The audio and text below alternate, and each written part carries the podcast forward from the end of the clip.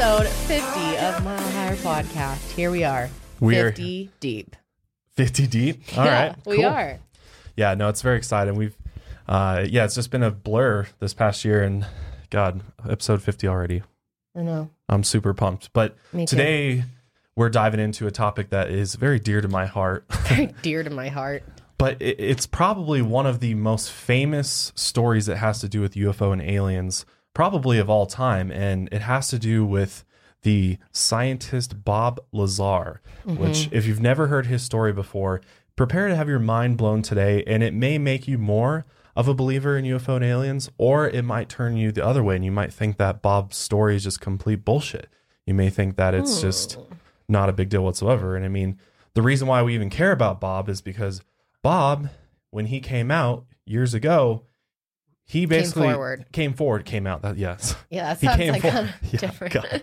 No, Bob came forward with this info, basically saying that he had worked at Area 51 and worked with UFOs and all these other types of things. So that is what we were talking about today, which is very exciting. So yeah, and the main reason we wanted to talk about it is there's a new movie that just came out that's been getting a lot of attention, and a little documentary. When did it come out? It came out at the beginning or end of last year, I think. Okay, so like a month ago. Mm-hmm. Okay. Yeah, it's a documentary by filmmaker Jeremy Corbell. He covers a lot of these types of topics, like Skinwalker Ranch, things which we still need to do that episode. But all these interesting types of things. So yeah, of course we saw this and inspired us to make a podcast about it because it's a very interesting story indeed. So it is. That is what we are diving into today. So let's get right into things. This week's Patreon question comes from Maddie, and she asks a very important question. Do you believe the oil industry purposely tries to prevent alternative energy sources from becoming widely used? This is like 5 different questions in one, but yes is my answer to that. Yes, I think it's pretty much proven. Yeah, and definitely something that I think requires its own episode at some point too, because we can go into all of the fuckery at the oil industry and just energy and just alternative energy and stuff.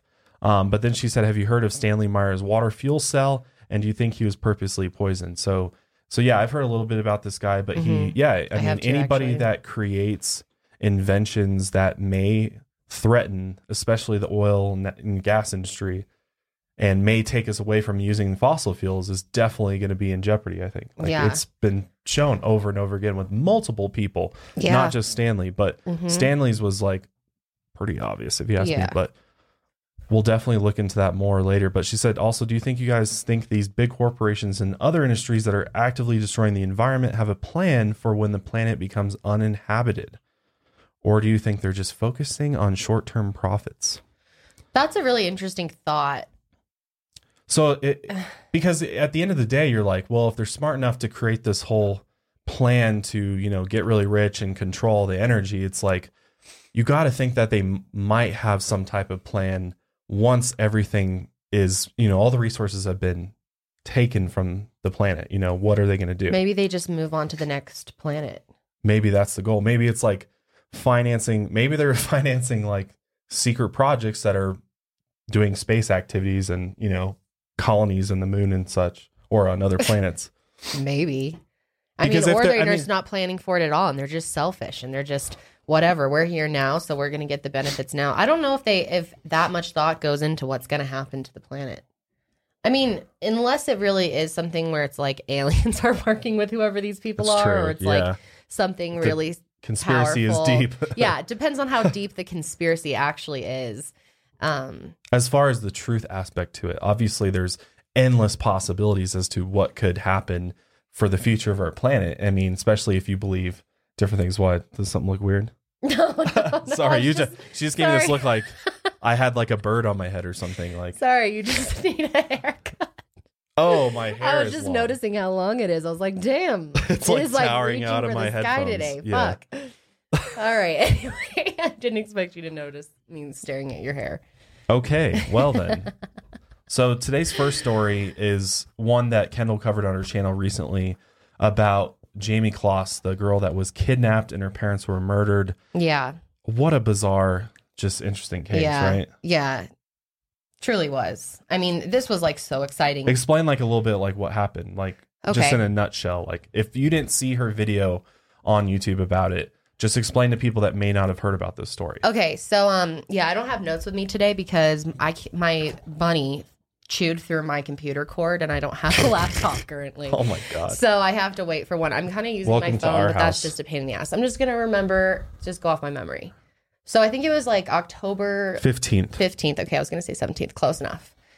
On October 15th, someone just randomly showed up at the Closs family house. Late at night and killed both of the Closs parents, James and Denise, right? Mm-hmm, yes. And took Jayme. And this happened, you know, back in October. And I just did a video on this last Tuesday, which I think was the 9th, right? Was it the 9th?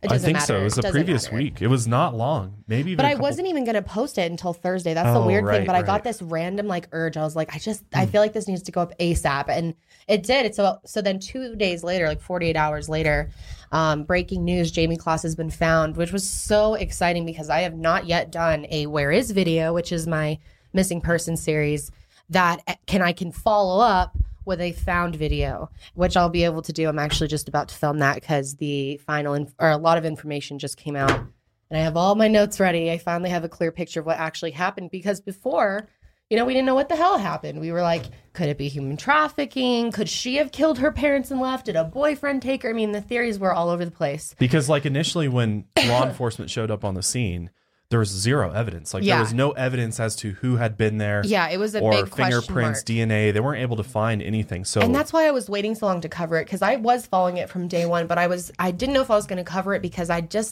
was so bizarre and there was just nothing. And I was like, eventually something's going to come out, something. And I kept waiting and nothing. So eventually I just covered it as is. And then 2 days later, boom, Jayme Closs has been found. And she found herself. She rescued herself, I'd like to point out. Jayme escaped from this creepy dude's house. What is his name even? I don't even want to give this guy. We're going to say his name one time. Jake Patterson. Mm-hmm. 21 years old, total fucking weird looking weirdo. But, you know, the weird thing is like normally when people get abducted, especially little girls, they're normally like sexually assaulted. There's a sexual motive behind it usually. Yeah, and we're not seeing that in this case unless we're missing something, but there was no charges for that. They would have charged him, though, with something. No, they didn't. I mean, they didn't have enough evidence to charge. Maybe they suspect maybe he did something, but there's no evidence Jayme and he never said anything. Jayme never said that. True. And Jayme did a full interview with them. It sounds like, I don't know for sure. I get nervous to say anything for sure because there's still so many holes in this case.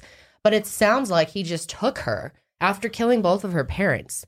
And he purposely stalked her out. He was watching her from her bus stop and stuff. He took her. Had her for this, 2 months under the bed, days and had weights used to keep her underneath the bed, and then would play music and people would come over, and his dad would come over. That's horrible. He had no idea. Can you imagine being under the gap between the floor and the bed was 2.5 feet? So we're talking just I thought maybe he built some secret underground. No, he kept her under his bed for literally 2 months. Just laying under the bed. I can't even imagine. And imagine what the thoughts were. Just even the drive, I was thinking the drive to his house must have been so petrifying after seeing both of your parents get shot in front of you. Which that's what's crazy. And you can read I'll link the criminal complaint. And it details, because this dude is proud of what he did. No remorse. Clearly, by how he's talking. He had this so well planned out to every little detail. And he's proud to be telling his, side of the story because he thinks he did this, such this crazy thing. He literally said in his interview with police that if he hadn't left, he would have gotten away with it. Or it was something like that where he felt like he could have gotten away with this completely. He was like, the police hadn't found me in 2 weeks, then I had thought I got away with it. Yeah. Which is dude, that's not how it works, man. No, people get found after years. But this guy's an absolute piece of shit. Let's just say that. He killed two innocent people in cold blood with a shotgun point blank. Yeah. And you can imagine the rest. I mean, it's their daughter, and for no reason, just for no reason, to kidnap this girl and keep her under his bed. Fucking bizarre. Which is bizarre. It's so honestly bizarre. Really weird. The good thing here is that one, she was found, which is awesome. That's the best case scenario here. And second, for her to have not been, if that really is the case, she was not sexually abused in any way. Then Thank God. Oh yeah, like that's amazing. That'll just add to, I mean, she's already fucked up for life because she just saw her parents murdered in front of her. And that's the other thing is right now we're debating about whether or not she should get the reward money. They're actually thinking about giving it to her because technically she saved herself and she's gonna need it, dude. Yeah, it's $50,000. She's gonna need it to pay for all the therapy she's gonna need. No one else deserves it but her. But right? Her. Exactly. So hopefully they actually do that. She was smart, and this dude left for like 12 hours. Yep. And she climbed out of there. No, he left for a short amount of time. That was the previous time. He left one time for 12 hours for Christmas. To go see his grandparents or something. And he didn't let her even get out for a bathroom break or anything. She was stuck under the bed for 12 hours. Man. That was the longest he ever left her without food. So he was feeding her and stuff. But then he went out. I don't know where he was going. It's in my notes, I think, but I don't remember where he was going when he left the house. He wasn't going that far, yeah. No, he was going somewhere quick, like maybe the store or something. And he said he'd be away from the home for 5 to 6 hours. Yeah. And I mean, she was so petrified. I think she could have escaped many times. Probably not many times. I don't know how often he left her, but she was so scared because he would like one time, I guess he hit her with like a thing that you would use to dust the shades things. Like hit her with a duster, but and that was like the worst he ever hurt her. But she was scared that he would hurt her bad. Like he said, if you do anything else or if you try to leave, like the punishment will be way worse. Yeah. So she was too scared psychologically. So finally, I think she started realizing like this guy's like whatever. I can get out of here. I can save myself. And you know he left, and she took her opportunity, ran out of the house, found someone who was walking their dog. Did exactly what you should do. And they recognized her as Jayme Closs. They brought her to a neighbor's house and said, "Call 911. This is Jayme Closs." And she's like standing there, and she looked all, you know, dirty and skinny, and clearly had been through it. And God, reunited with her family though. It's amazing. It's really cool.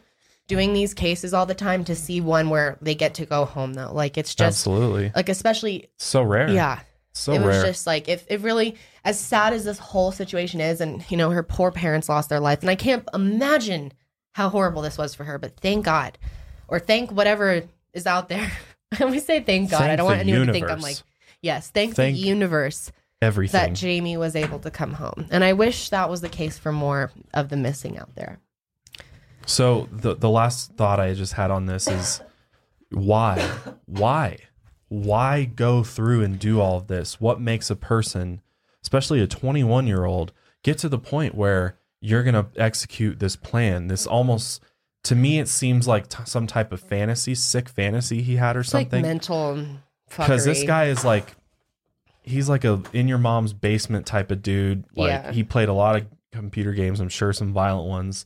And, you know, not that has anything to do with it, but, you know, I think he spent a lot of time holed up, secluded, playing video. I'm not saying I am never going to be that person that's like video games cause violence. And plus not in this case. Like, and we don't know. Like I just threw that out there. Just I'm just randomly throwing that. I'm just saying, though, that it's not the idea of the game, though. It's more the seclusion and the doing it constantly where it becomes your reality, where it becomes dangerous and scary. You know, when they don't have a lot of social activity and their only social activity is on a video game, that's concerning. Yeah. No. Well, when you're not surrounded by other human beings, anybody in isolation is going to start losing your shit. It's just the way that we're wired. So it's not, you know, all that surprising that this guy just snapped or something. But my theory that I was going to bring up is I'm trying to possibly think like, why would this guy want to get, you know, kidnap this young girl that he had never met before, didn't even know her name until he captured her. Had watched her, I think, get off the school bus or something. Yeah, kind of like watched her from afar for a bit. Mm-hmm. And when I think of that, you think like either this guy's a sexual predator and he wants to, you know, take advantage of this little girl. But at the same time, I'm like, maybe what happened is that he, you know, maybe it's not that he likes little girls like in a weird like pedophile type of way, but instead, maybe he kidnapped her and was just going to like keep her captive with him so that he could like raise her to like an older age and like marry her or something, like something weird like that. You know, sometimes people have done that in the past where, you know, like kind of raise them, like kidnap them because they want them a part of their family, or like as maybe he wanted her as a girlfriend or something later on. He must have thought that far. I mean, he must realize that she would grow up. Like, what was he planning to do with her for so long? Maybe he was. That's really bizarre. Well, I think he literally thought if he went through all the little things that he would not get caught. He literally thought he was going to get away with this, and just people would stop looking for Jayme, and it would just be, oh, Jamie's gone, you know, she disappeared. It really is truly odd. Maybe he was going to try to brainwash her and then make her think something else. And like, who knows if he had her for years. I mean, yeah. And the sad reality is there's a lot of people probably out there that are in this type of situation that can't get free and have been brainwashed. And I mean, we've seen it before in other cases. Mm-hmm. So to me, Stockholm syndrome. So to me, the fact that he didn't instantly, thank God, do any sort of sexual exploitation on this young girl, that it makes me think his other motive maybe was to keep her as either as his own child in some weird way, or like let her grow up under his care and like somehow become like, almost enslaved to him in a more like, I don't know, relationship type of way. I mean, we can only speculate. I mean, I'm just speculating, but I really don't know. He could just be fucking nuts and I don't know. I mean, I'm sure he isn't the most stable person. No. He's not, as the president says, a stable genius. But I will note that his parents were like completely surprised by this, and they even wrote a letter, basically saying like we had no idea. Like he's always like nice guy. Like it's always these people, man. These quiet people. Yeah, that are, like I can't believe he would have his dad to the house and she'd be fucking under the bed. That's so weird. The dad must feel so bad, like knowing that she was there. It's so terrible. It's so terrible what happened. So tragic. So terrible. But on some more interesting and lighter news, we're getting more mysterious signals from space. Sweet. What do they want? So astronomers from Canada have detected strange space signals coming from a distant galaxy, and these kinds of signals are known as fast radio bursts, which I think we even talked about last year. Another set of astronomers that detected fast radio bursts. Yes, we did. Basically, they're repeating radio waves that are being sent at like at the same, in bursts, like literally boom, boom, boom, boom, almost to, if you think of communication in that way, I always think of like Morse code or something, like beep, beep, beep, beep, beep, beep. Like maybe these fast radio bursts are in a, sequence coming in such a way. Yeah. A sequence of some sort that is a message that we're just like, oh, we're picking up something from some galaxy. That's so interesting to think about. Isn't it? God, I wonder what they're trying to tell us. So this set was picked up by the Chime telescope in British Columbia, and it emanated from the same source located about 1.5 billion light years away. So that it actually is coming from the same source from the discovery, or from the previous year, the one I just talked about. It's the same fast radio burst again. It's like coming at us again. So something sent him from this exact location in this galaxy, and yet again, like they resent it. So they really want us to get this message. Well, if it is a message of some sort, some astronomers say it could just be neutron stars colliding with each other, or just one neutron star rapidly spinning in a region with a high magnetic field. But again, these are just guesses, Yeah, that's the thing. At the end of the day, like no one knows. I mean, we can't see into this distant galaxy. We have no idea what's actually there or what's sending these signals. But of course, astronomers are always going to go try to find the most logical and natural solution to this. They're not going to come out and say like, we actually really think it could be some extraterrestrial intelligence messaging us. But even if they did, I'm sure people would be like, whatever. I feel like it would barely get any coverage even then. Yeah. No, I'm sorry, I was just reading one of the Harvard astronomers believes that these fast radio bursts could actually be coming from energy beams used to propel spacecraft.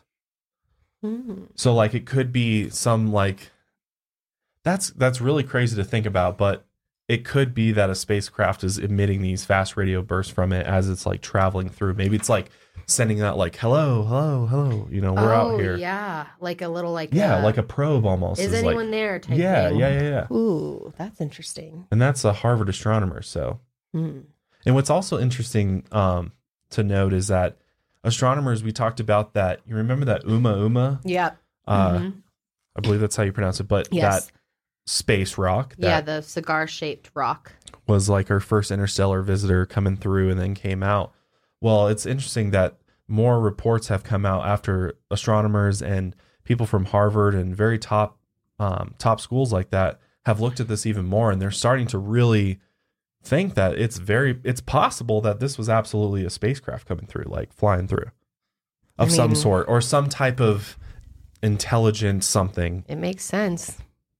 Coming through to check out our solar system. Like, maybe they are probing. Here's one reality to this. Maybe they haven't found us yet, and they're just looking for us, and we're been able to answer them. You have to think, like, we always say them or they, but chances are, if there are one type of aliens, there's several different types and species, right, and from all over, and they may not all be in communication. It's not correct, like they're all in on it and we're just the ones that are out. We're probably all kind of missing each other somewhere. So, I mean, it's possible that we still do have, like, I mean, if you want to get into this conspiracy stuff, maybe we really do have a connection with an extraterrestrial alien race. Yeah, we'll talk about that today. But maybe there's a whole separate one, right, that still is looking for people. Like, it's really bizarre to think about, but it's really not that bizarre when you actually think about it from like a statistical standpoint, though. The number of lifelike planets that are in our galaxy, the Milky Way galaxy alone, is so many. Yeah. So why wouldn't, out of all these planets that can sustain life as we know it, why couldn't? Come on, it's pretty ignorant to think we're the only, and we're the smartest and the best as it gets. Well, that's just plain wrong, man. Plain wrong. We are definitely not even close to being the smartest beings in this corner of the galaxy. That's for sure. Corner.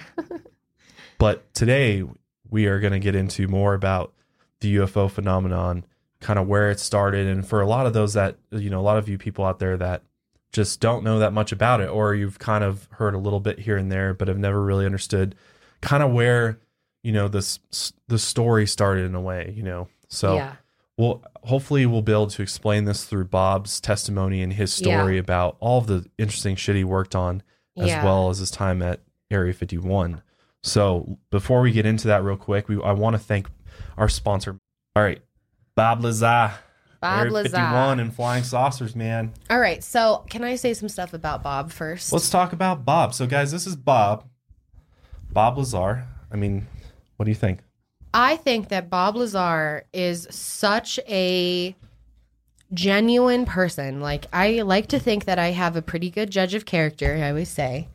I like to think I can, like, kind of sense people's intentions, and Bob Lazar is not one of those people who comes across as wanting to fool people or make money off his story, and he doesn't have an ego. He is probably the least,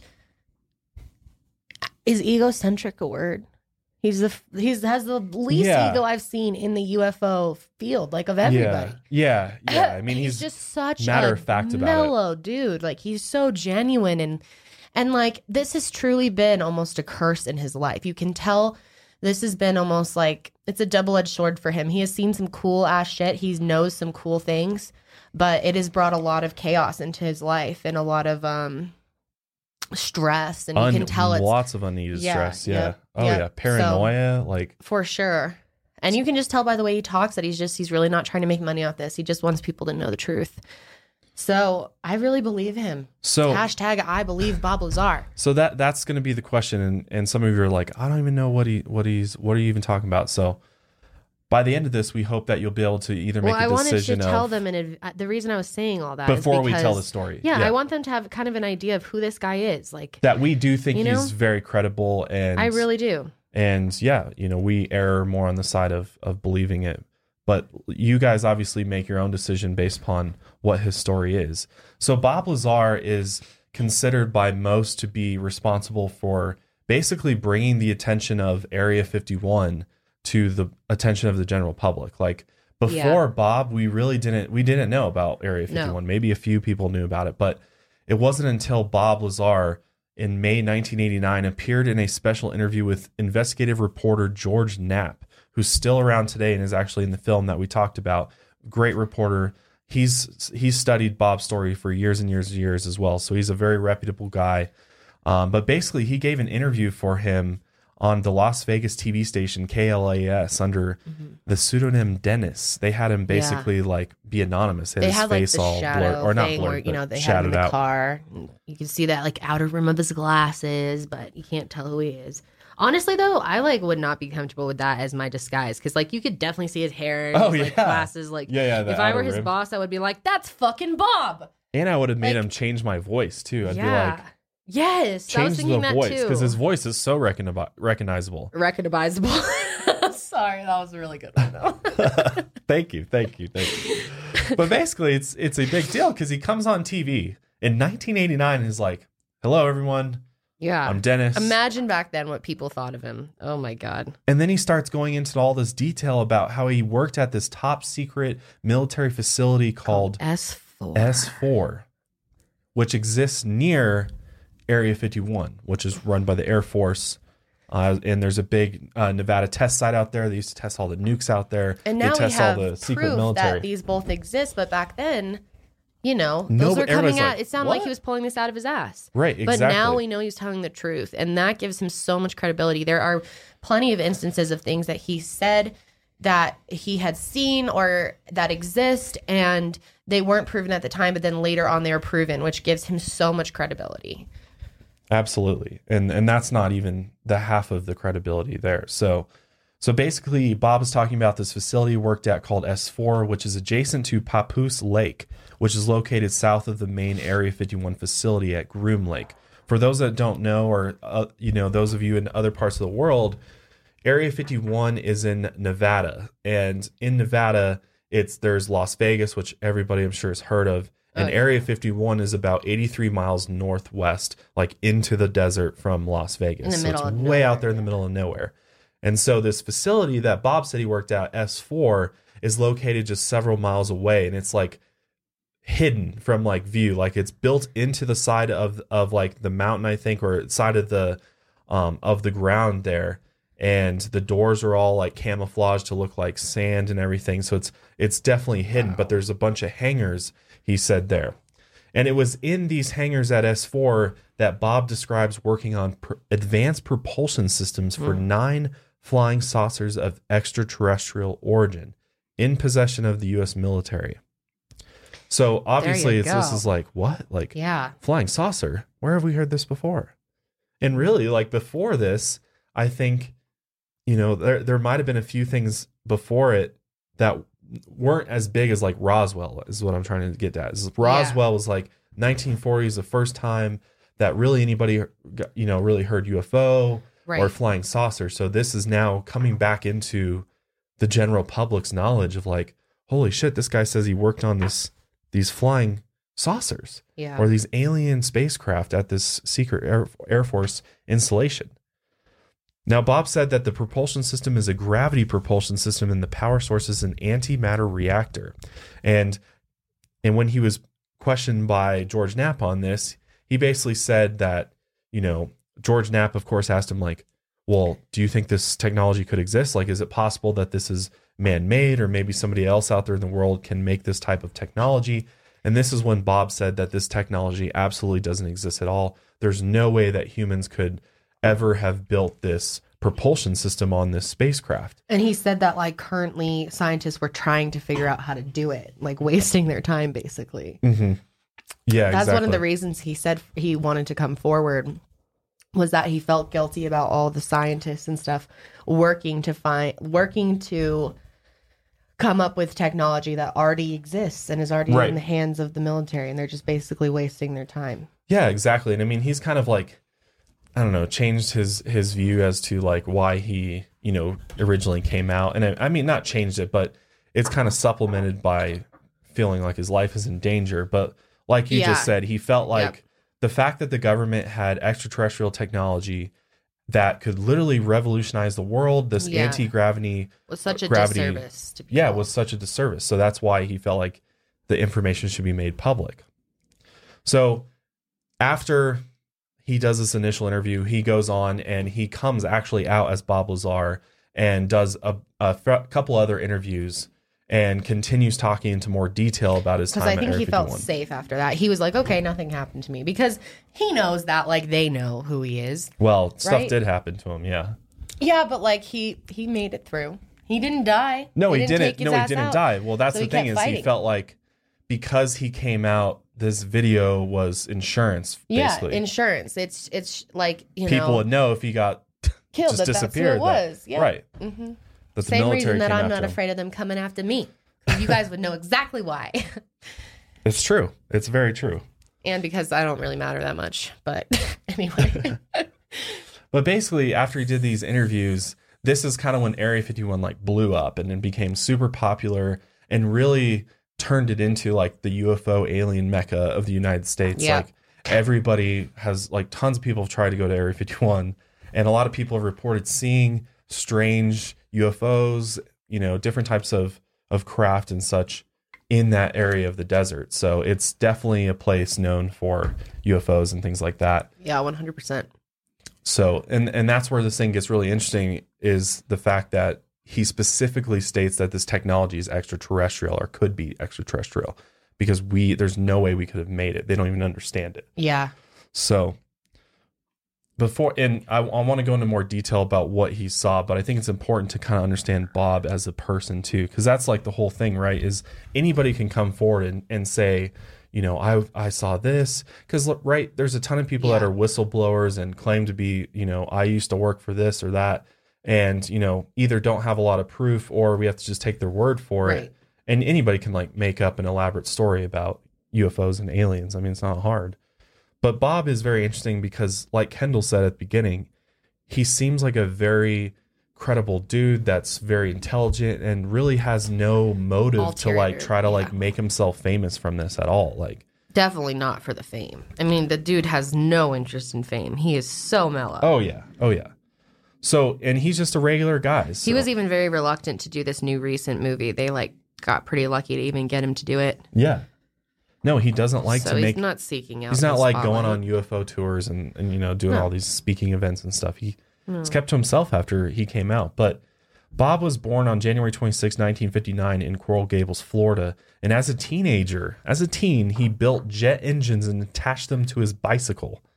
Mm. So as a teen, he's clearly like a genius. Yeah, and the dude still has it. He rides around. Yeah, he does. He still has it. He like whipped it out and was like riding his bike around with the little jets on them. So a lot of people have tried to discredit Bob by saying that he's not a scientist, yet he's making jet engines. But this is interesting.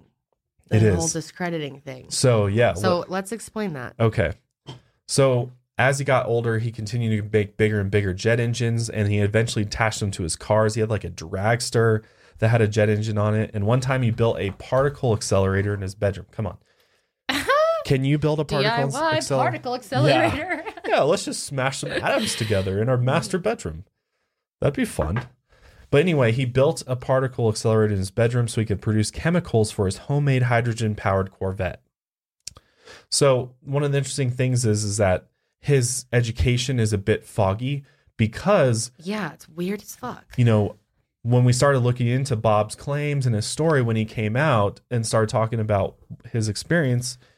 People were like, well, what kind of education this guy does? Let's look into him a little bit. And Bob claims to hold degrees from MIT or the Massachusetts Institute of Technology, as well as the California Institute of Technology, Caltech, which both schools very, very prestigious, especially MIT. Yeah. That's like, yeah, you're next level smart for sure if you're getting degrees in science there, especially. But what's very interesting about this whole thing, and this is probably one of the most iffy parts of Bob and his story is his education. And for sure, a lot of people think he's flat out lying because when reporters like George Knapp looked into his background, they could not find any records of Bob ever attending either of those colleges. Huh. So obviously many people think he lied about that. So they continued looking into his background, and he was never a member of any professional bodies, and he claims to have like physics degree and things like that. So a lot of people that are getting their doctorate at a college have a thesis. They have, they have some type of paper trail to prove that you went there. And this is just really weird. Yeah. He's not in any of the yearbooks. The school have been asked, and they're like, we have no record of him. And the school. But then they did have like some stuff with his name on it. Remember? Not from school, no. Not from the school? I thought they did. And they were like, no, we still don't know. I thought maybe. No, I don't think anybody's ever found any like actual ties to either of the schools. So it's interesting. But then Bob, on the other hand, is like, clearly they went and cleared it out. Yeah, he was like, why would they hire me without an education? Yeah, he's like, you think this top secret facility is just going to hire me out of high school? Like, yeah, obviously right. I have, degrees from these places. And he gets really, really defensive. He gets very defensive about it, a little weird about it. And I mean, I don't think that necessarily proves deceit or that he's lying, but it is interesting because it's like, if you actually went there, annoyed by it. Where's your diplomas? Like, did you get like you would have had those from when you graduated. He was getting pretty ticked off in the video for them even asking about it. So that is definitely suspect. Definitely suspect, I would say. But like at the same time, I do know that they will like. These government agencies do know how to pull fuckery and pull strings and get people removed from things. And I don't think that's proof that he didn't go to school. I mean, he's clearly a genius. Well, and the thing about it is there's like some people agree with that statement. Some others agree with what MIT said. And they said there's no way even the government could expunge someone from their records, which I'm like. Yeah, even but at the end of the day, I'm like, that's weird. Yeah, they could. They could. You think they could? They'll hack you. They just hack you. They got the NSA, dude. They would hack your shit and delete it. But then at the same time, it's like I feel like if you were going to do that, MIT would have to know something about that. And maybe they're just not saying anything because they've been told not to say anything. That's another possibility. That is another possibility. So basically the way the story goes is that Bob Lazar, when he was talking to George Knapp, the reporter, said he had been recruited to work at this S4 facility for just a few weeks in 1988 and 1989. And after he worked there, he said he claimed to work at the Mason Physics Lab, a part of the Los Alamos National Laboratories. So this is also interesting because the Los Alamos National Laboratories is one of those places where a lot of people who have used to work there have claimed a lot of very interesting things, especially in the UFO alien topic, which I won't go into too much detail about that right now. But Bob claimed to work for them. And this is a like very, I think you have to have a clearance to work there and stuff. So obviously people started, wanting to know if he actually worked there. And they actually had the FBI look into it. And I don't think they ever found any official things that listed him there. But what's interesting is that after tons of digging, the reporter George Knapp actually said they found his name in an old telephone directory of Los Alamos scientists. That that's what it was. Okay. The only record. Yeah. Okay. Of him working there possibly. But Bob's like, yeah, I absolutely worked there. So it's another example where his like work history is like being completely hidden. It seems like it really doesn't seem like he's making that up though too. Cause like clearly he went to school and stuff, but it's just so bizarre. Like, wouldn't you be able to produce something, a bill, a tuition bill, a book? It's like nothing, like, literally nothing to even show you. Cause my thought too is like, maybe Bob went there to those schools and just never graduated, like maybe never got a degree. Yeah, something like that. But it's like you'd go to both of those schools and not get a degree. Like, what are the chances of that? Yeah, I don't know. That's really odd. But I just don't see how he would have been hired without that.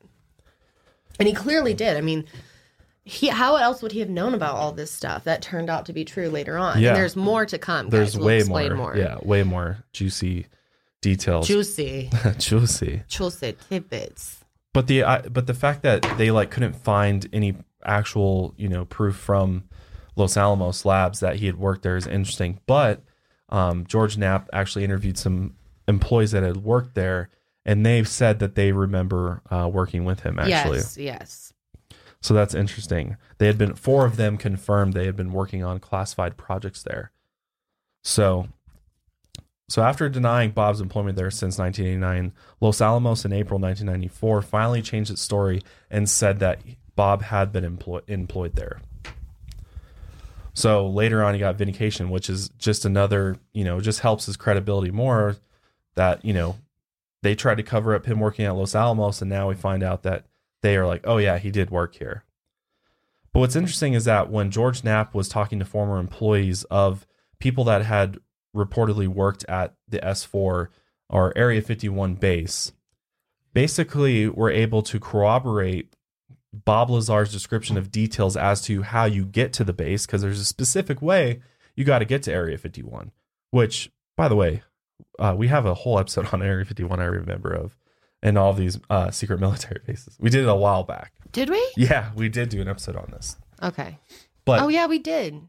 We went in depth about Area 51. But if you haven't watched that, in order to get to Area 51, you go to the Las Vegas airport, the McCarran Airport, but you have to take these special planes that are like unmarked and usually hidden behind a, you know, like a fence and stuff. And you basically fly from Las Vegas and then you fly to Area 51 and you take a bus. So when talking to the other employees of Area 51, they said that Bob knew exactly how to get there, how you went in, what the process to check in was, as well as how to get your meals there. He knew exactly what the dining room looked like. And it's like, come on, how did he know that? Nobody was if nobody was giving him knowledge, then how would he know that unless he had been there? And why make it up? And why? What's the point of making it up? Yeah. So that's very interesting. And there's a reported picture of his ID badge from Area 51 as well. So another thing that helps out Bob in his credibility with, you know, working at S4 and Area 51 is that he had at one point mentioned that a man by the name of Mike Thigpen had visited his house and interviewed him in connection with his S4 employment. So like a recruiter came and talked to him about this. Two witnesses that happened to be at Bob's house confirmed that Mike Thigpen had visited. And basically it's, you know, how did he know? How was he able to name Mike Thigpen if he had never been there? And Mike Thigpen has been confirmed by the Department of Energy as working for that site or Area 51 in that regard of like finding people. And they like contacted him, right? Yeah, and they did. Exists and... Yeah, and they talked to him and said that, yeah, absolutely. He knew. So it's like that right there just shows you like there's another, you know, just another nail in the coffin for the believability of this story. Like it's just getting crazier. So while working at the base in Area 51, Bob Lazar claimed that he was working for the Navy, and there's actually a picture of his W-2 form that looks very credible. Obviously we don't know 100% for sure, but there's an actual form, W-2 form. We all get them. And it says United States Naval, intelligence or something like that. Yeah, and naval intelligence. So how would you get that unless he... And that's the thing is like, how would Bob have just like manufactured this? You'd have to be... Why? Like, why try to just create all this stuff, create a fake W-2 if people aren't going to believe you? One of the things I did want to mention though is that Bob... So after this happened in 1990, Bob got involved. He was like helping a brothel set up this is like so a database weird. And like get it going kind of, and that's not good, Bob. He ended up a bad boy, Bob. He ended up getting arrested and charged with like felony pandering. You can't fucking do that, man. So like, a lot of people, like as soon as that happened, it fucked him over a lot. Yeah, because people can bring that shit up. That was dumb. People are like, oh, you're not credible. Oh my god, yeah. And a brothel, like That's not. Which I thought brothels were legal in Vegas or in Nevada. Maybe it didn't have the right permits or licenses. They're legal in Nevada. Yeah, brothel. You can go to a brothel. Oh right, I remember watching something on like Paradise Ranch or something. The Bunny Ranch or whatever. Something. There's like that. There's a couple of them. Yeah, I remember watching something about that a long time ago. I don't know if it's still legal.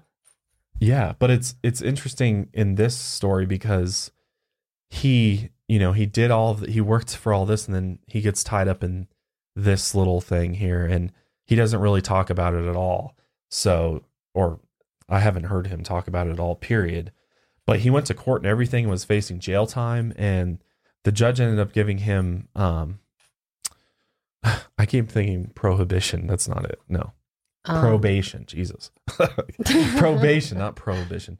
I think he got probation or something in community service. But it did really hurt his credibility after that. Yeah. So, but what on the flip side, what a lot of people say is like, that was the time that Bob, if he was faking this and lying to his family, like his wife, his friends, everybody has heard the same story that we're telling you about him. And it really hasn't changed at all. So if he was lying when he got busted for that, you would think maybe that's a great time to be like, hey, I lied about this. My whole background's a lie. I never worked there. I never worked at Area 51. I'm just full of shit. Yeah. I'm just full of shit. Yeah. And then kind of like reset your life. Yeah. But no, he kept going. But he did not do that. And so this leads us to some of the very deep, interesting, juicy details of Area 51 and S4. But before that, I want to thank our next sponsor. All right, back to Bob. All right, so Bob, and this is interesting here, because if you talk to any, you know, if you talk to anybody that's into UFOs at all or knows a little bit about them, most should know about Bob Lazar and his story. So when we start talking about what he actually did while he was employed there, just keep this in mind, that everything that they do there is completely cloaked in just like secrecy, like, and they compartmentalize everything. So that's like the main thing that people will say is, how do you keep something like this secret? You know, how can there be any secrecy with leakers and hackers and everything? Like, it's just not possible, but it is, especially in the at that time in history. But basically the way that Bob described is that while he was working there, and this is consistent with any other type of whistleblower or leaker, somebody that has previously worked for a top secret agency and can talk about declassified stuff, they'll tell you that everything is on a need to know basis. Like, yeah, you only know what your exact, like, what is absolutely necessary to complete your job. Your specific job. Right. So they're not, it's not like because you work there, you have the ins on everything. Like, no, that's why a lot of people like also, you know, question Bob, because they'll like ask him something and he won't know the answer. But it's like, that wasn't part of his job. He was solely there to back engineer the craft. Right. He wasn't there to know, like, he doesn't know if there was an alien race or like what, you know, if we have a relationship with them or like, he doesn't know. No, his job was to be a physicist, a scientist, to reverse engineer this anti-gravity propulsion system that powered these ET spacecrafts. So that's what he was doing there. Now, this is interesting. I just wanted to bring up that a while back, I think last year or the year before, Joe Rogan actually did an episode with Tom DeLonge, which we'll have to get into more on Tom DeLonge on another episode. But basically, Tom DeLonge is huge into UFOs. He's got a company. Have we not done an episode on him? No, we haven't talked about him. Oh my God, really. We need to do a whole episode on like To the Stars. Yeah, it's a very interesting concept, very interesting thing. He's kind of a media company / research think tank in a way called To the Stars. But anyway, Tom was on Joe Rogan's podcast and they got started talking about Bob Lazar. And what was interesting to me is, I didn't even know this, but Tom said that he is going to publish Bob Lazar's autobiography, actually. So it's interesting that they're working together. Yeah, I don't know. He didn't say. But basically, he was talking about from Bob's book, he said, but I think he's talked about this before as well. But before he was brought into this job at S4 as a physicist, during the interviews, they said they had an idea for him. And basically, they put him in a place with a bunch of discs with a bunch of other scientists who were working on the back engineering team on the different craft. And per his story, the scientists before had tried to cut into one of the propulsion devices and it exploded and killed a bunch of scientists. Don't know if this is true, but this is just per story. So he was like kind of getting in the interview process and they were basically telling him like, we're in a bad place. We just had this happen. We tried to cut into this anti-gravity propulsion system and it blew up on us. Holy shit. So like, my question is, if people died from that, how wouldn't we know? Like, why? Well, they did, because we did that. Basically, what happened was the Nevada nuclear test site released a statement saying that they were just doing a small nuke test, that there was an actual like recorded explosion. But obviously, if scientists died, that was never brought to the public's attention. Wow. So Bob was kind of brought in, kind of like on a whim, almost like they obviously already knew about him, but they didn't really take the time to carefully comb his background because they needed people right away that could continue working on this project, because a bunch of people had just died apparently. Oh God, imagine getting the call for that job. Be like, well, the whole team that just was here before you just died, so we'd like you to take over for them. Yeah, like, welcome to the team. Yeah, that would be crazy. So Bob starts like working for them. And they haven't even finished the background checks on him because it takes like 6 months to a year to just do all the top security clearance checks on him. And from what Bob says he was given you know, after he once was finally cleared, he was given a clearance known as Majestic clearance. Oh, wow. He was giving Majestic clearance, which is supposedly one of the highest clearance levels possible, which for those that don't know, it's the what it's been said to me is that the Majestic clearance is some 30 some odd levels higher than the highest citizen or the highest clearance a citizen can obtain. So if I want to go work for the Air Force or go work for, you know, I have to get a top secret or like a government contractor like Raytheon or something, I have to get a top secret clearance. So there's obviously different levels of clearance a citizen can get. And Bob had like 33 levels above that, which is way above the President of the United States, by the way. Damn. President of the United States doesn't even have that. He's such a genius that they're just willing to give him that. It's very interesting. And something that skeptics point to is like, why would they bring him into all this and give him this top secret clearance and tell him all this shit if, you know, he could possibly go tell people. Yeah, exactly. If they had an idea already that he was the type of person that would run and tell, mm-hmm. you know, so it's interesting. But apparently while they were doing Bob's background check, they asked him to stop working for a bit because they were worried about his unstable home life. Because supposedly his wife was having an affair or something like that. There was kind of turmoil at home because Bob was literally gone like all the time. Random hours of the night, they would just call you in, like you would come in to work at weird times, and you can't really tell anyone what you're doing. That's no, you can't say like where. Sketchball. They can't tell you. They couldn't even tell their wife where they were going, who they're working for, what they're doing. But I would not be married to someone like that because I could not handle. All right, Kendall, I'd be like, back when I'm back. Okay, can't tell you where I'm going. Can't tell you what I'm doing. I just could not deal with that. And like, there's a lot of people that are like married to Secret Service agents or FBI agents, and they like can't even know what their spouse is doing. That. I always wonder, though, if they just tell them.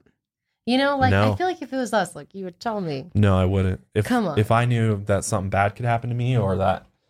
Could put me in danger. Yeah, it could put you in danger. I mean, who knows? Like, it's endless of what could happen, but... Yeah, that's true.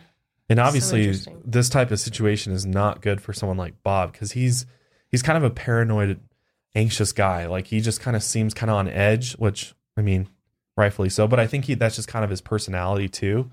Like, he's... Definitely more of a introvert, I would say. Right? Would you say Bob Lazar is like more introverted? Definitely. He doesn't that's what I was trying to say earlier. He doesn't put it across that like loves attention, loves the spotlight type of vibe. He's like so behind the scenes type of dude. He's like very, very introverted. So yeah, I think it was like a very strange thing for him to do, to actually come forward. I think it took a lot. Because most introverted people would not do that. No, and that's the thing is like there would have to be a really good reason for somebody like that to have to come forward and say all this stuff. Yeah. But another thing that helps Bob's credibility is that when he wasn't working, Bob would actually go out near the base on public lands and watch the UFO tests or the tests of and take people ET spacecraft that were conducted every Wednesday night at 8 p.m. in this certain location. He'd be like, come with me. I'll fucking show you guys. And he'd take people there. Right. And he would take like his friends and I think he took his wife there and stuff to be like, hey, like, I'm not lying. Like this is. Yeah. Look, how would I know that they're doing these tests at this time if I wasn't actually doing these things? Right. So it was kind of at this point that he, you know, kind of told people. And actually, one of the nights he was out there with some friends, I think, and Area 51 is patrolled like by a private security force. It's really interesting. A private security force that doesn't even like work for the military, but they patrol the perimeter of the base and around it, just in the neighboring desert. Like there's tons of videos on YouTube. All you gotta do is type in Area 51, and somebody has tried to go there and has gotten stopped by the camo dudes that are basically driving these pickup trucks just through the desert all night and have been for years, patrolling the mountains looking for people that, you know, shouldn't be there. And they caught Bob. They caught him and his friends. And hanging out. That night, I think they kind of scared the shit out of him a bit. Yeah. And kind of gave him a wake-up call, like, what are you doing? Who are you? Kind of spooked him, basically. And I think it was the combination of this and just kind of knowing that kind of shit was unraveling a little bit is why he took the whole thing public and went on TV and did interviews with George Knapp. And what he also said is, like, after this event or sometime during it, he actually got shot at by some unknown individual or something while getting on the freeway at some point. Dude, holy shit. So, like, he totally had, like, spooks or government spooks after him. So that's trying to scare him. And that's why he got shot. He was like, I'm getting scared that they're going to come take me out. And then once he did, he's like, fuck, yeah, wow. Well, he realized, like, fuck, like, the only way I can really keep myself safe is coming forward. People. Which makes sense. And I mean, that makes sense for all types of people that whistleblow, leak, or leak different things. Yeah, people ask about Dr. Greer. Right. Why is Dr. Greer so alive? He has so much, and he's leaked so many things. He says so many things. Well, Dr. Greer has a huge following that would know if something happened to him and it was at all weird, they would know. So, like, those numbers help. Yeah, it does. It helps to have eyes on you. It's a layer of protection. It really is. It's insurance. It's definitely, yeah. It's just making sure that if something happens to you, people will, like, do something. They'll investigate. They'll look into it. And chances are no one will even take the chance to do anything to you because they could be caught or it could be exposed, you know? There's so much risk that they would take when taking someone out, you know? And it's not always worth the risk if you have so many eyes on you. And especially like these reports of, you know, once you are caught kind of starting to leak information, or like he was starting to tell his friends and people about these UFOs and such, like it is pretty much proven fact that government spooks, whatever you want to call them, may try to scare you and try to force you back into silence, essentially. And I've known several that have had similar experiences where their house is just randomly ransacked, or just weird things start happening out of the blue. Yeah. Some people just get sick randomly, or, you know, like we talked about with the water guy, Stanley, like, you know, or, they could potentially like try to cause an accident or something to make it look like a accidental death or something. Who got hit by a car? He like got hit by a car. Wasn't it, What? Who? He got like someone slammed into him. Yeah. Or his car was hit by another car or something. Are you talking about Emery? Yes. Yeah. Emery Smith. That's who I'm talking about too, yeah. Oh, okay. Yeah, I just wasn't naming him, but... Oh, sorry. That's fine. Yeah, I mean, like Emery Smith, he's same type of situation. Yeah. And he actually worked at Los Alamos too, I believe. So it's interesting that, you know, if you come forward with this information, that's pretty common for government spooks or whatever come after you and try to scare you into silence. Government spooks? Yeah.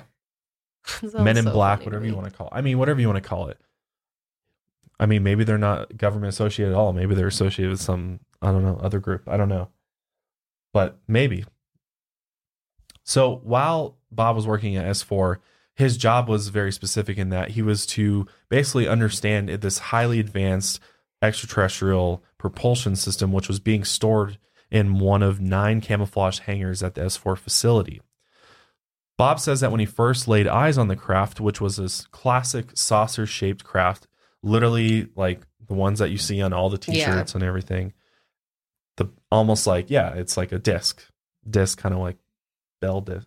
I don't know. It reminds me of like, how would you describe that shape? It reminds me of like symbols. It's like a dreidel. Put together. It's like a dreidel. Yeah, or a top or something almost. Yeah, like, a top. Yeah. A dreidel. A dreidel. But when Bob first took a look at this flying saucer, he dubbed it the sport model. And when he first saw it, he said he thought it was man-made. Because like going into this, it wasn't like Bob was like into UFOs and into flight. He didn't know or care or like he's just like, oh, this is cool. This is like crazy technology. So according to Bob, the dimensions of this sport model were 16 feet tall and 52 feet 9 inches in diameter. So pretty big. It's a pretty big disc. The exterior skin of the disc is metal and coloring similar to unpolished stainless steel. So like a shiny metal disc. And the craft sits on its belly when it's not energized. The entry hatch is located on the upper half of the disc with just the bottom portion of the door wrapping around the center lip of the disc. Mm. So the disc is actually, according to Bob, like another thing that's interesting is he literally gave us diagrams of this thing. Yeah. Like drawn out in detail exactly where everything was. He said that there was 3 levels to the disc.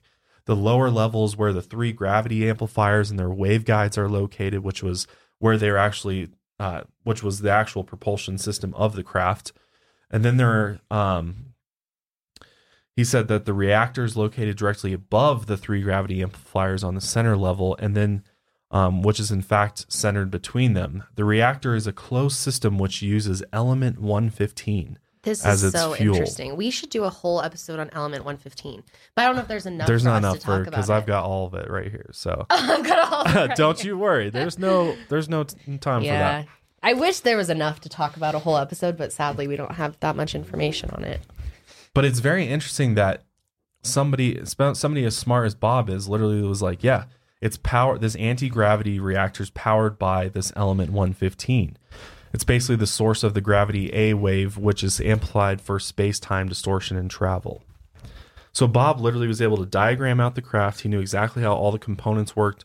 And yeah, he just couldn't understand like how it was engineered. He knew kind of how it worked and stuff, but he couldn't like tell you how exactly it was creating this anti-gravity waves or creating gravity waves. Because basically what it would do is the craft would completely change a certain point in space and completely warp space-time to create like almost like a hole in it so that it can move to that location in space-time.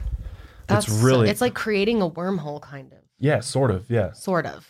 Yeah, it's able to, it completely defies all, any gravity on this planet whatsoever. It doesn't need it at all. It completely creates its own field, essentially. But according to documents that Bob Lazar read while he was at S4, the flying saucer discs fly by amplifying gravitational waves, which gravity is actually two waves identified as gravity A and gravity B. Gravity A is at the atomic level. That is the wave that does not extend beyond the molecular bond except in element 115. And this slight extension allows the wave to be accessed and amplified. Gravity A is currently called the strong nuclear force. The propulsion system is an antimatter reactor. And in the disc, Bob crawled inside. This reactor was a sphere about the size of a medicine ball. And the top half of it was visible in the middle of the floor. So the fuel for this reactor is the element 115 or ununpentium. Ununpentium. On a periodic table, ununpentium is a super heavy metal, would be listed as UUP. It has a melting point of 1,740 degrees Celsius. When it is bombarded with protons, it becomes element 116, an element that gives off antimatter. Wow. So that's essentially what they do is they like bombard it with protons to turn it into in order to create an antimatter reactor. Yeah. That's so fascinating. And it's like multiple people have talked about this. This is another thing that Tom backs up like completely. Yeah. Yeah. He completely believes this part of the story as well. Dr. Greer talks about this as well. Yeah, he does. Yeah. So this is like... Well, this is very real because... It all lines up. It really does. Because when Bob first came forward with his story, Element 115 hadn't even been created in a lab yet. It didn't even exist. Because essentially what Bob is saying is that this Element 115 can't be created naturally on our planet. So this is some type of extraterrestrial... some type of metal or, element from some other place in space. Like there's no way it occurs naturally here. So it wasn't until 2003 that Russian scientists synthesized the element for the first time. Element 115 is an incredibly radioactive substance and one of the heaviest elements ever discovered. To date, only 4 Moscovian, which is the name they've given it now on the periodic table. It's since been added to the periodic table. But really? Bob knew about this way before, 20 plus years earlier. And it's now they're like, oh shit, we can synthesize this in a lab, but they can't make ounces of it. That's the thing. Synthesizing it in a lab is like teeny tiny bit of this element 115. But these spacecrafts are using like a much bigger piece of it. So where is that coming from? Where could it be from? A different planet where it's like a resource that's readily available. Wherever the pilots of this craft came from, likely. Yeah. So that's what's so interesting about it. But according to Bob, the extraterrestrial craft he worked on used a stable version of Element 115 to warp gravity around the craft and propel it forward. So they haven't even been able to create a stable version of it, so they can't even do anything with it. So if this is indeed true, then they had a decent amount of Element 115, at least enough that was needed in order to propel these craft. It's very interesting. And how would he have known that even existed if, if he hadn't worked there? And that's a pretty fucking good guess. So yeah, people fight him on it and be like, oh yeah, you know, he made it up or whatever. But that's pretty good evidence for, you know, his story being credible as far as, you know, what he worked on. Mm-hmm. So here's some more interesting things about this craft that Bob worked on. He said the center level of the flying saucer also housed the control consoles and seats, both of which were too small and too low to the floor to be functional for adult human beings. Miniature aliens. So it was like kids' chairs, because they actually nicknamed whoever the pilots of the craft were, the kids. That is so fucking weird. The kids. Imagine if you're Bob and you go into you're at work today. You had your oatmeal for breakfast. You got your Mickey D's. You're on your way to the Area 51, and today they're like, all right, you're going to come into this hangar with us, and you're going to see some shit. He goes in there and crawls inside this disc, and there's these little seats. What are you thinking in your head when you see little seats inside of this highly advanced flying saucer? And like we said, they don't tell you where that came from, who was in it. No. They're like, don't ask questions about it either. Yeah. Mm-hmm. So you're just like looking at the propulsion. I'd be looking at the chairs. Yeah, I'd be like, holy shit. Wait a minute. Alien sat in this. Who the hell's sitting in those chairs? Yeah, because, that's weird. That's crazy. Also really interesting. But the walls of the center level are divided into archways at one point in time when the disc was energized, which that was the thing is Bob not only got to like take it apart, but he also got to see it in action and actually saw the thing when it was running. That's so cool. He said when the disc was energized, one of the archways became transparent, and you could see the area outside of it just as if the archway was a window. Wow. And what's really interesting about Bob's description of this flying saucer is it literally is exactly the description of people that have been claimed to be abducted by UFOs or have had sightings. Oh, that's so weird. Like specifically, I'm referring to Betsy and Barney Hill, right? One of the most famous UFO sightings. Their description of what the craft was that abducted them is very similar to this. Not only did the archway look like a window, but something incredible happened when the craft was being demonstrated, and this technology could not be produced by any humans. Basically, when the craft was on, a form of writing, which was unlike any alphabetic, scientific, or mathematical symbols Bob had ever seen, began to appear on one side of the transparent archway. Lazar was never given access to the upper level of the disc either. This is very interesting because some reports about the craft that crashed at Roswell had some type of weird writing, and there's actually pictures of the supposed writing that was found on the side of it. And it makes you wonder, it's like, could these be the same craft that they're using? Because the whole thing is like, where is this craft from? If it wasn't made by humans, then where is it from? Could it have been from Roswell?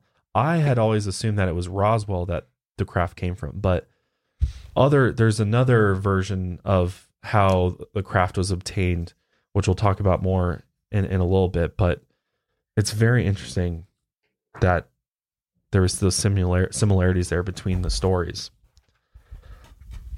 But anyway, Bob was unable to provide any specifics as to what the porthole-like areas at the top of the disc actually were for. So he didn't know. Like, there's the top areas with like the little, like a lot of the UFO pictures you can see like little portholes, windows almost. Right. And he never got up into the third level, so he had no idea what was even up there. Maybe. What if there's just like a bunch of like little seats, little chairs in there? So a bunch of like little aliens could all sit together. The kids could all sit together in a circle or something. All that's like creepy. Flying around. They called them the kids. I know, right? It's just so weird.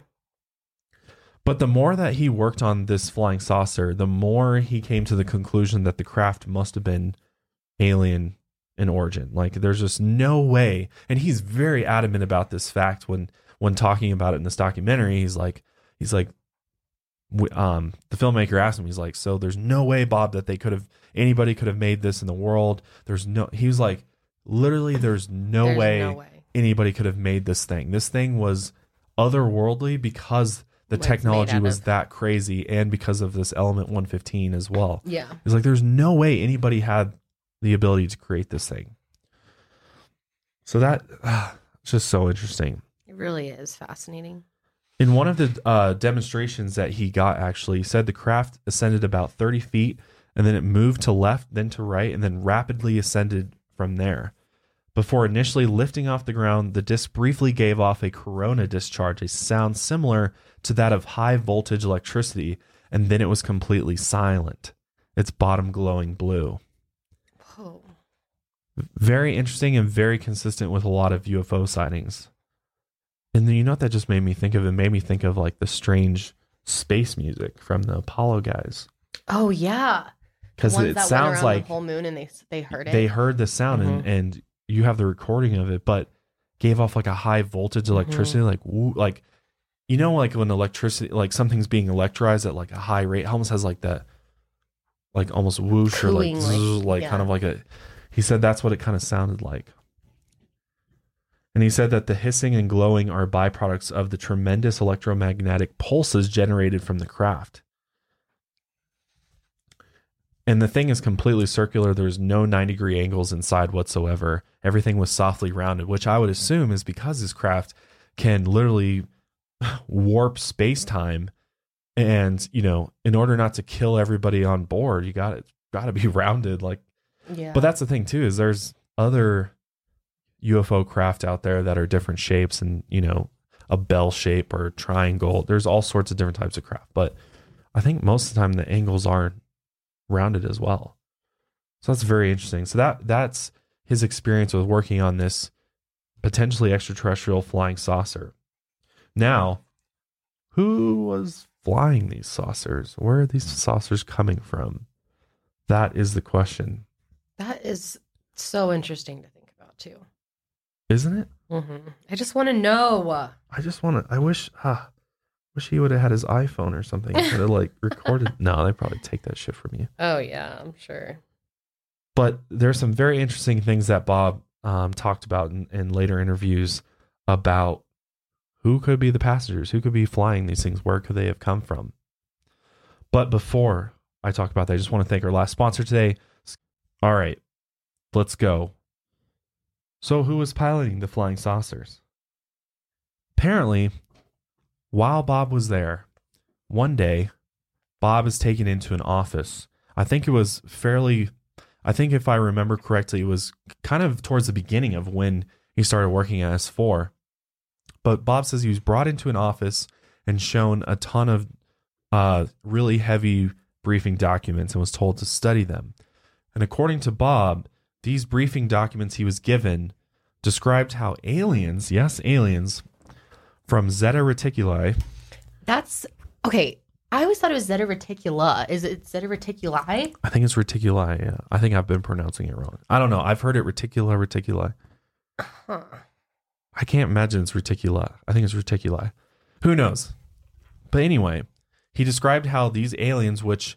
the best way to describe them is your classic big-eyed gray aliens. We've all seen it. It's the alien logo. Literally, that's where we get that alien logo from, is from these supposed gray aliens who, according to these documents, have been interacting with humanity for at least 10,000 years. Mic drop. Boom. Mic drop. Boom. Well, there it is, folks. So everything has been planned with the Greys, and the Greys have shaped humanity for 10,000 years. They have been involved. They've been. That's insanity, if that's true. So these are. But it's like so many things point to that being true. It's bizarre. It gets even more interesting. So this is information in these briefing documents he's reading, and apparently the documents also had information regarding human history, alien biology, which he actually had. He said there was autopsy pictures of extraterrestrials in these documents that he looked at, as well as political events which supported the narrative that had been actively sown into this community since the early 1980s about the U.S. intelligence operatives in the form of the Majestic 12 documents, which this like we mentioned, his secret clearance is called Majestic. So basically, according to the government, this doesn't exist, and a lot of people will tell you it's just a bunch of made-up disinformation stuff. But basically, Operation Majestic 12 was a program that was created after the Roswell crash in 1947.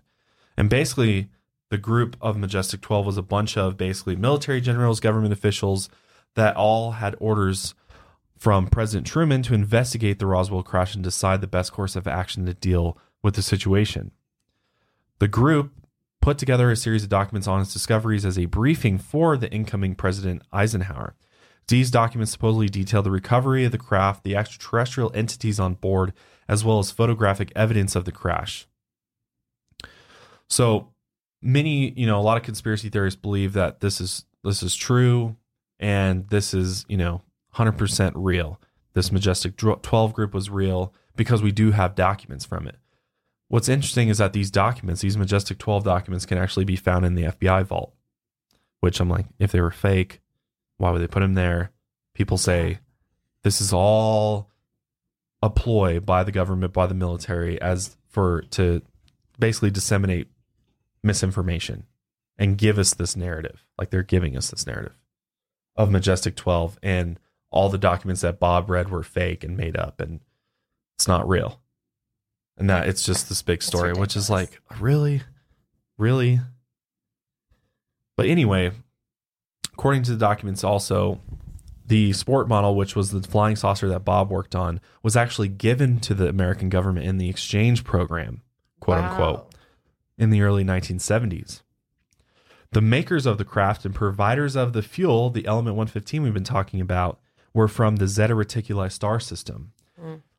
However, what we exchanged with them is we don't know. We don't know what we gave them exactly, if there was this big exchange. That is so weird to think about. So, yeah. So let me just explain the background of this exchange program a minute. So this is all information, again, coming from these Majestic 12 documents, which the government says are fake and disinformation, and others take it as like, really what happened? Like, this is real. And that's why we have these craft.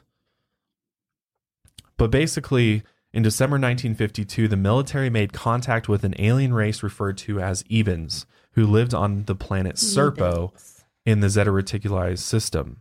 And communications transpired over the next 9 years. Very... very conspiratorial, but during this time, an exchange program between the inhabitants of Earth and Serpo was created. And actually, according to these documents that told us this information, 10 men and 2 women, 12 American astronauts, were basically sent to this planet. That is the weirdest thing ever. And this is where a lot of people are like, oh, this is fucking bullshit. This is just a hoax. Like, this is getting crazy. Again, we don't know for sure that this is not real, because maybe it is. Like, maybe they have. It's interesting to think about that. Because if you think about it, if we know this technology, this extraterrestrial technology is real, and what Bob worked on was real, and there is this anti-gravity technology that can fly around space like it's nothing. Like, why couldn't they, after Roswell, got it back engineered and like created a way to either maybe they were able to communicate with the extraterrestrial entities they captured from Roswell, and they open up some type of negotiations with their home planet. But it's very interesting. But back to Bob. So Bob, according to Bob, the government documents he reviewed stated that the aliens, or extraterrestrial biological entities as they were quoted as, were from the 4th planet orbiting Zeta 2 Reticuli, the 2nd star of a binary system in the constellation Reticulum, which is an absolutely real place. Like, you can look this up on a star map. But that's so crazy. And what's crazy is that this planet really does exist, and the hours, basically a day on it is 90 hours long, like an hour hours. Isn't that wild? So weird. Like, it's this kind of stuff where I get really quiet on the podcast because it's so mind blowing. Especially if you really consider it to be real for a minute, like you're really like, God. Yeah. It's truly mind-blowing to consider this stuff. And again, people be like, well, how would they ever be able to keep all this secret? Like, and why?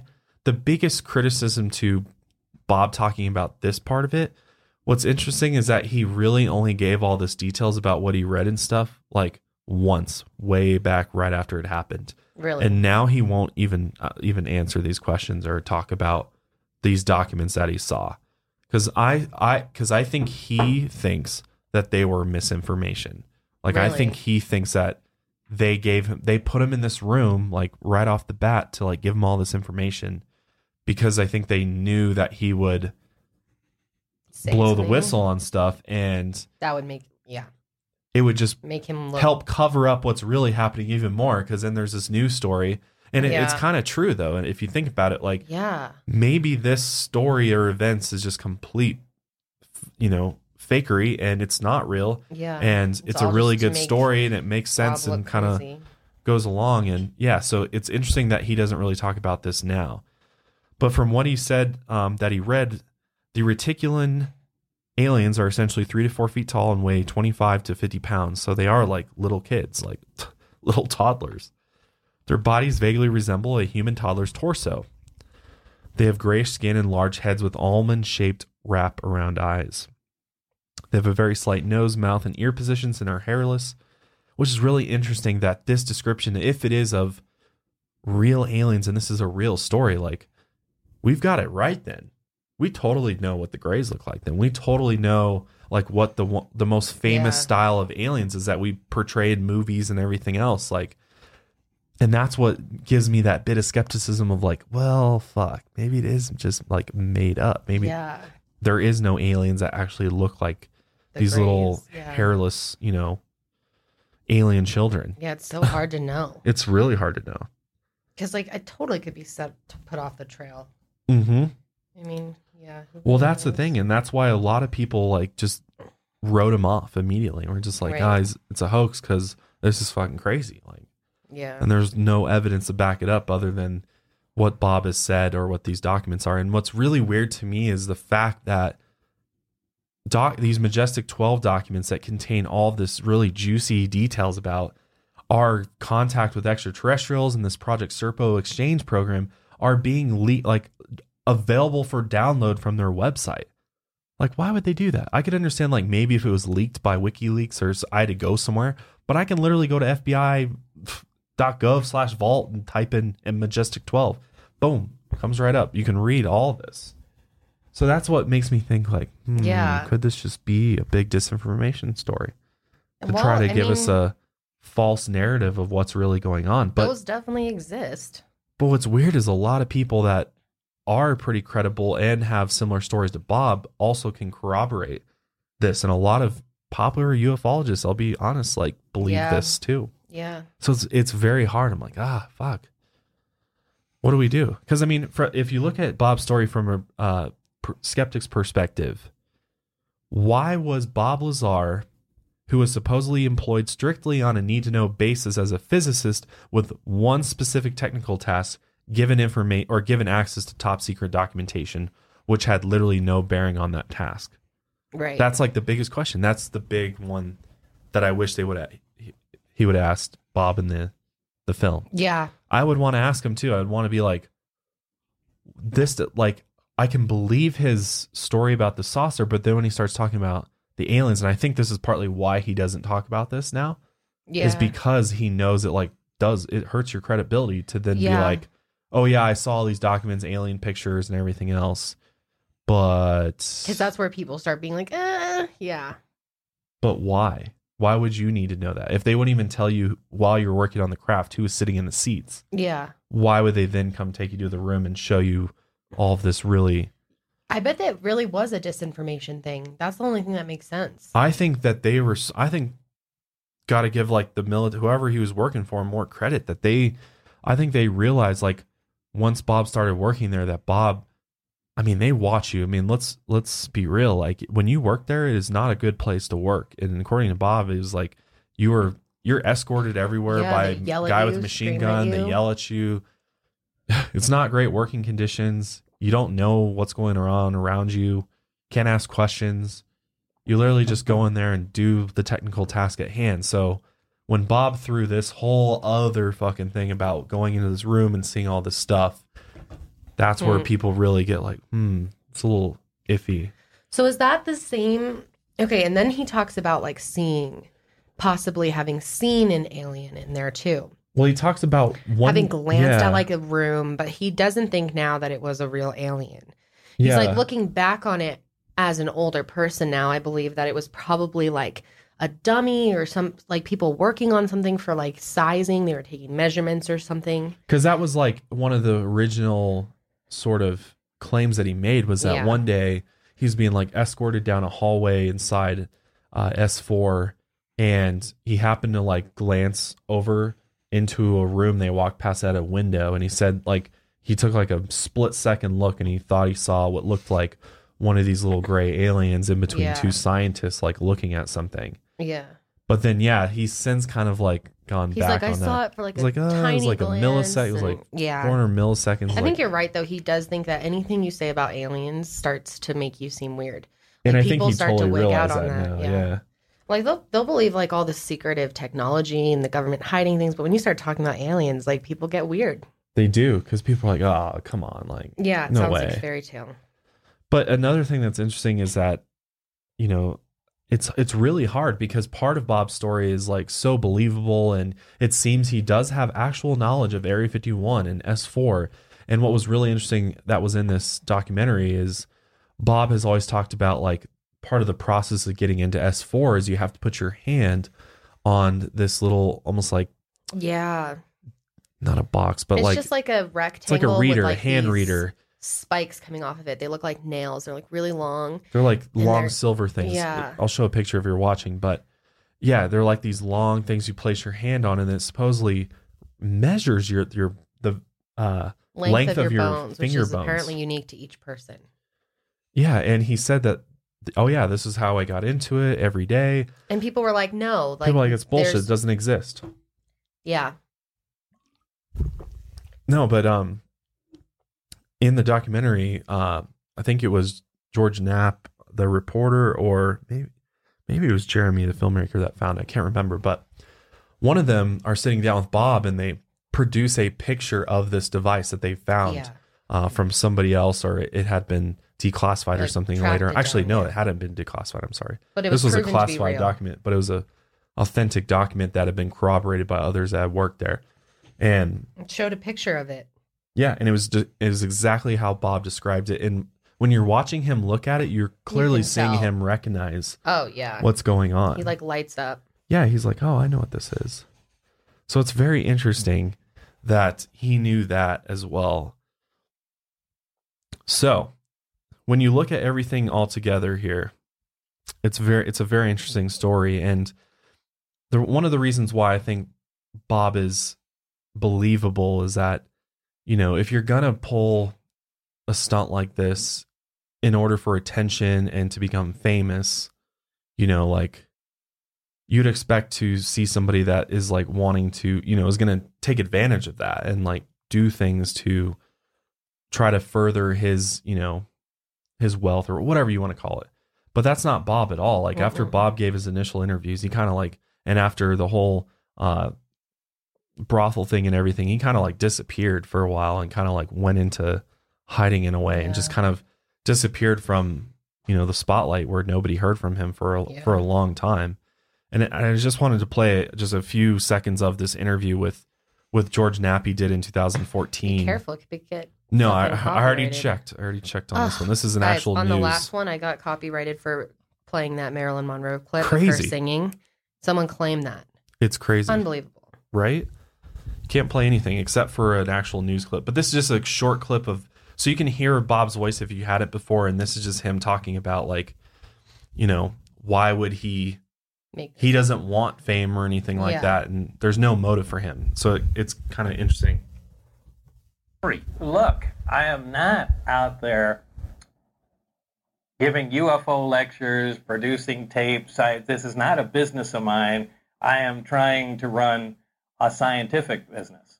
And if I'm the UFO guy, it makes it really difficult. It's to my benefit that people don't believe the story. These days, Lazar and his wife operate a scientific supply firm in Michigan. He's received media. Yeah, so that's pretty convincing to me that he doesn't want the attention. He doesn't want people to believe him because it makes his life easier, because you can imagine after he came forward and all this happened, and he was scared for his life, and business is kind of rough to be in and put through the ringer by the public and stuff. Yeah, you know, put through the ringer for not believing him and thinking he's a fraud and a hoaxer and stuff, like how hard that would be on somebody like that. Mm-hmm. What were you going to say? Nothing. No? Okay. So what does Bob do today? Like you just heard, Bob owns his own scientific company called United Nuclear Scientific Equipment and Supplies, which basically sells a variety of materials, including radiation sensors, radioactive ores, non-radioactive elements such as pure silicon, powerful magnets, and other scientific equipment, to a bunch of, as well as a bunch of lab chemicals. So he's clearly a smart guy, and anybody that says he's not a scientist, I just laugh at. Stupid. Seriously, because he's absolutely, he's absolutely a scientist, and he does have this company where he lives now. I think it's in Michigan, I want to say. But what's interesting is that, they've definitely been watched, they've definitely been watched by authorities, by law enforcement, because it seems like they do get busted a lot. But anyways, in 2006, Lazar and his wife, Joy, were charged with violating the Federal Hazardous Substances Act for shipping restricted chemicals across state lines. And that actually stemmed from a 2003 raid on the United Nuclear's business offices where chemical sales records were examined. Now, what's interesting is that in this film, they happen to be recording when Bob gets raided by the FBI again. And this is real. And the FBI totally comes in and searches through his whole, and it's just like a little business. Yeah. It's not even like this huge operation or anything. No. But he's raided for the same type of thing. They're looking for sales records for some client that they're investigating, that bought possibly hazardous chemicals from him. But Bob's like, very suspicious. You could just call me on the phone and I'd give it to you, you know? Yeah. Why have to raid? I think this was probably one of the most interesting parts of the movie, because it is very suspect, because it's like, why is clearly the FBI is keeping tabs on him and who knows who else, because he said a bunch of different agencies just showed up at his business. Yeah. He was like about to open the door for the day, and then all of a sudden he was like, boom, just bombarded by this huge raid. Ugh, can you imagine? God, good morning. But kind of everybody's suspicion about these raids stems from the fact that some of us out there believe that Bob, while he was working at S4, may have had the ability to essentially steal a piece of Element 115. Now that's interesting to think about. That he might have some of that shit. He got really weird about it too, because they asked him, right? He was like, very weird. You have to watch it to see you can tell he knows something, he knows, or he has it or something. And obviously he doesn't want to say anything on camera or anything. Yeah. Oh yeah. You would think he would just laugh it off, but he's like taking it very seriously. So some people believe that maybe the FBI is trying to catch Bob and catch the Element 115 that he has, because according to him, the stable version of this element can create this anti-gravity propulsion system, which would change everything. Yeah. I mean, you want to talk about that for a sec? How this that's why the real story here is, and what Bob even said is not that maybe these craft are, it's just that the technology could exist, because that would change everything, cars, everything, the way that we have it would be different. So it's kind of like big information to keep secret, right? And if he has this, I mean, what is he doing with it? I don't know. I mean, he seems like a ballsy dude, so he does, man. He's like not scared at all about it. God, what if he like secretly was building his own spacecraft and he's like planning to just fucking peace out? He and his wife like hop on. He heads off to Zeta Reticuli.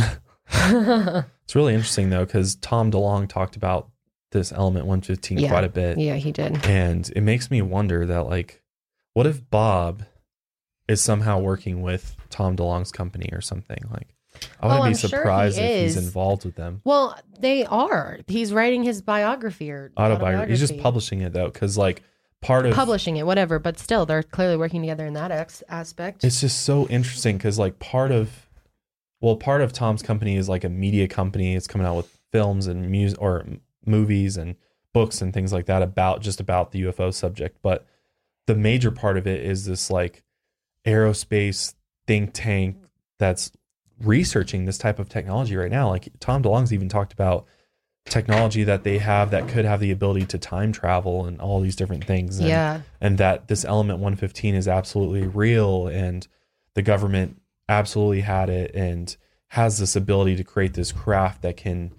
you know, warp space time and go light years away in a short amount of time, because you can literally just go straight there. You don't have to, you know, you can completely avoid all of that, all of, you know, normal space flight. What are you doing? I'm taking a picture of the bunny. Oh my God. Oh, she is kind of cute. She looks really cute. So yeah, so I mean, that's kind of Bob's story in a nutshell. I mean, obviously there's probably a lot more details that are out there about what he experienced, but I mean, that's as much as that I've seen about what he actually did there. And obviously we don't know. We don't know 100% if Bob actually worked at Area 51 or at S4. Like, but come on, he fucking did. Like, it's annoying, honestly. Like, he clearly did. Why would someone make that up? How would he have known about S4? How would he have known about Area 51? How would he have known about the hand scanner? How would he known about Element 115? There's no way this shit just came to him and he got some, like, a couple lucky guesses. Like, okay, yes, you can talk about his education. You can talk about whatever else, or the false stuff, or the alien, you know, kind of miscommunication that he had. But at the end of the day, he knows some shit, dude. You can't deny it. You can poke holes in him and just, you know, criticize him as a human, but... Yeah, and I mean, he reinforces your belief by just saying, like, I really don't care, like, what you know, whether or not you think I'm lying or not. Yeah. Because like, I know it's true and it's real, and... I'm just trying to like. He does have so much evidence and just people that can corroborate his story and you know, George Knapp, the reporter from Las Vegas. I mean, he was quoted as saying like, if I knew that Bob Lazar was lying, I wouldn't have wasted my time all these years on this story. Yeah. What? Yeah. And this is a reporter that's won awards and everything. He's very well respected. And he's like, I absolutely believe like, Bob's story, like as far as the fact that he was back engineering this extraterrestrial spacecraft, and you know, whether or not I think everybody's kind of most, I don't know, unbelievable fact about his story is the whole alien thing, about seeing an alien. And I think partly a lot of it's been kind of twisted and kind of retold in different versions over the years about Bob like seeing an alien. But I mean, he was asked in the documentary, like, Bob, did you see an alien at S4? And he was like, no, I didn't see. He said, probably not. He's like, I thought for a second that maybe, but right, through the window. The more I think about it, yeah, no. So. Yeah. I mean, I think he's a legit dude. He just seems like someone's dad. Like, he's like so fucking mellow. There's no way he just like made all this up and got all of it right. Like, and why? He's like, there's not people dumping buckets of money at my house or anything. Yeah. And I mean, whether or not the whole like Zeta Reticuli those are just documents that he read. Right. And he doesn't know if they're real. So. And exactly. He was just telling us what he read. Right. And I don't even know if he believes that the documents are real or not. Honestly, in my opinion, I think Bob probably thinks that those were there as like disinformation to try to throw him off. Throw him off, or like give him some fake story. Make him look foolish. That if he was going to go and tell all to the world that at least it's this, you know, government written version of it that fits their narrative. So I don't know. It's a big what if. And I mean, a lot of people are skeptical of it. You know, people call him everything in the book and call him a liar and this and that. But I think there is far too much evidence to suggest that he at least worked at this secret base S4 and Area 51 and got a chance to work on these highly advanced extraterrestrial spacecraft. I mean, God. And honestly, what seems more believable to me is like this craft was either craft that was crash landed and recovered somewhere in the US, or it was already man-made because it had already been back engineered years before. I mean, that's possible too. But I think like if they had back engineered something, would they really have like made little seats again?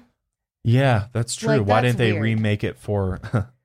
No. And I think the fact they brought him in to even look at it means that they like wanted some more eyes on it to like figure out what the fuck was going on with it. True. So it's weird though that they would have let him see the seats in the craft.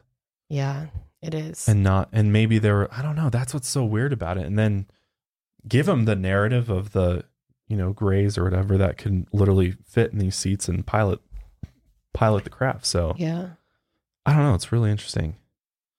But I mean, as you can probably see, this is a huge story in the UFO community. It's very controversial.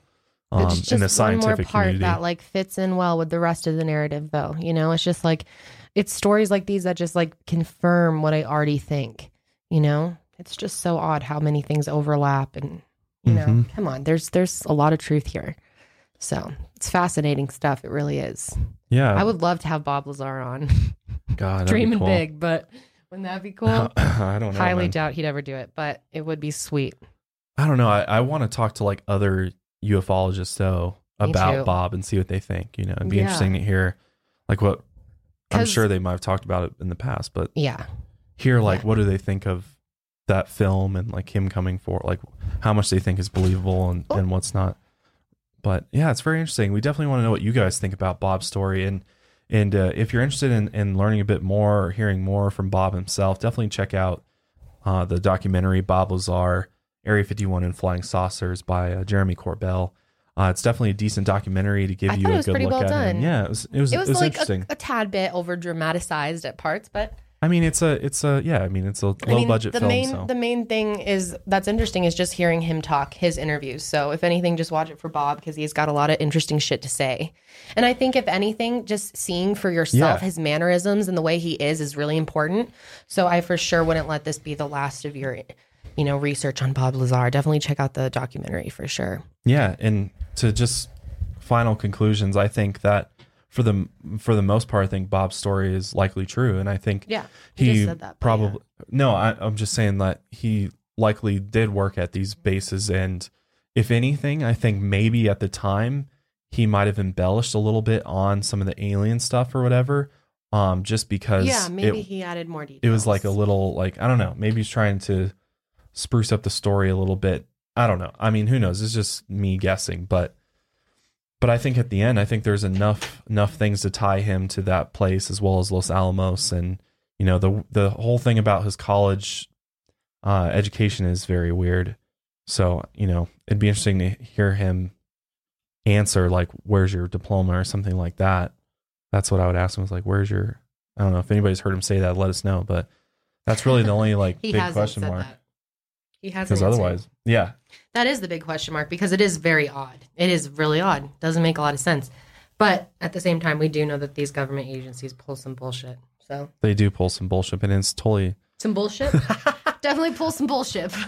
Bullshit, man. And on that note, we're going to be done with this bullshit for today. Thank you guys for listening to today's episode. Yes, if you liked it, episode let 50. Us know. Yes, by smashing the thumbs up, giving a comment, letting us know. Please do. But we'll wrap it up here today, guys. Thanks for listening and joining us. We have a crime episode coming next, just so you guys know. Yes. Getting back into our detective hats. Taking off the alien hats, putting back on the detective hats. And diving into a very interesting one. So very popular case. Oh, and the bunny is on the loose. All right, guys. We will see you guys next week. Take care.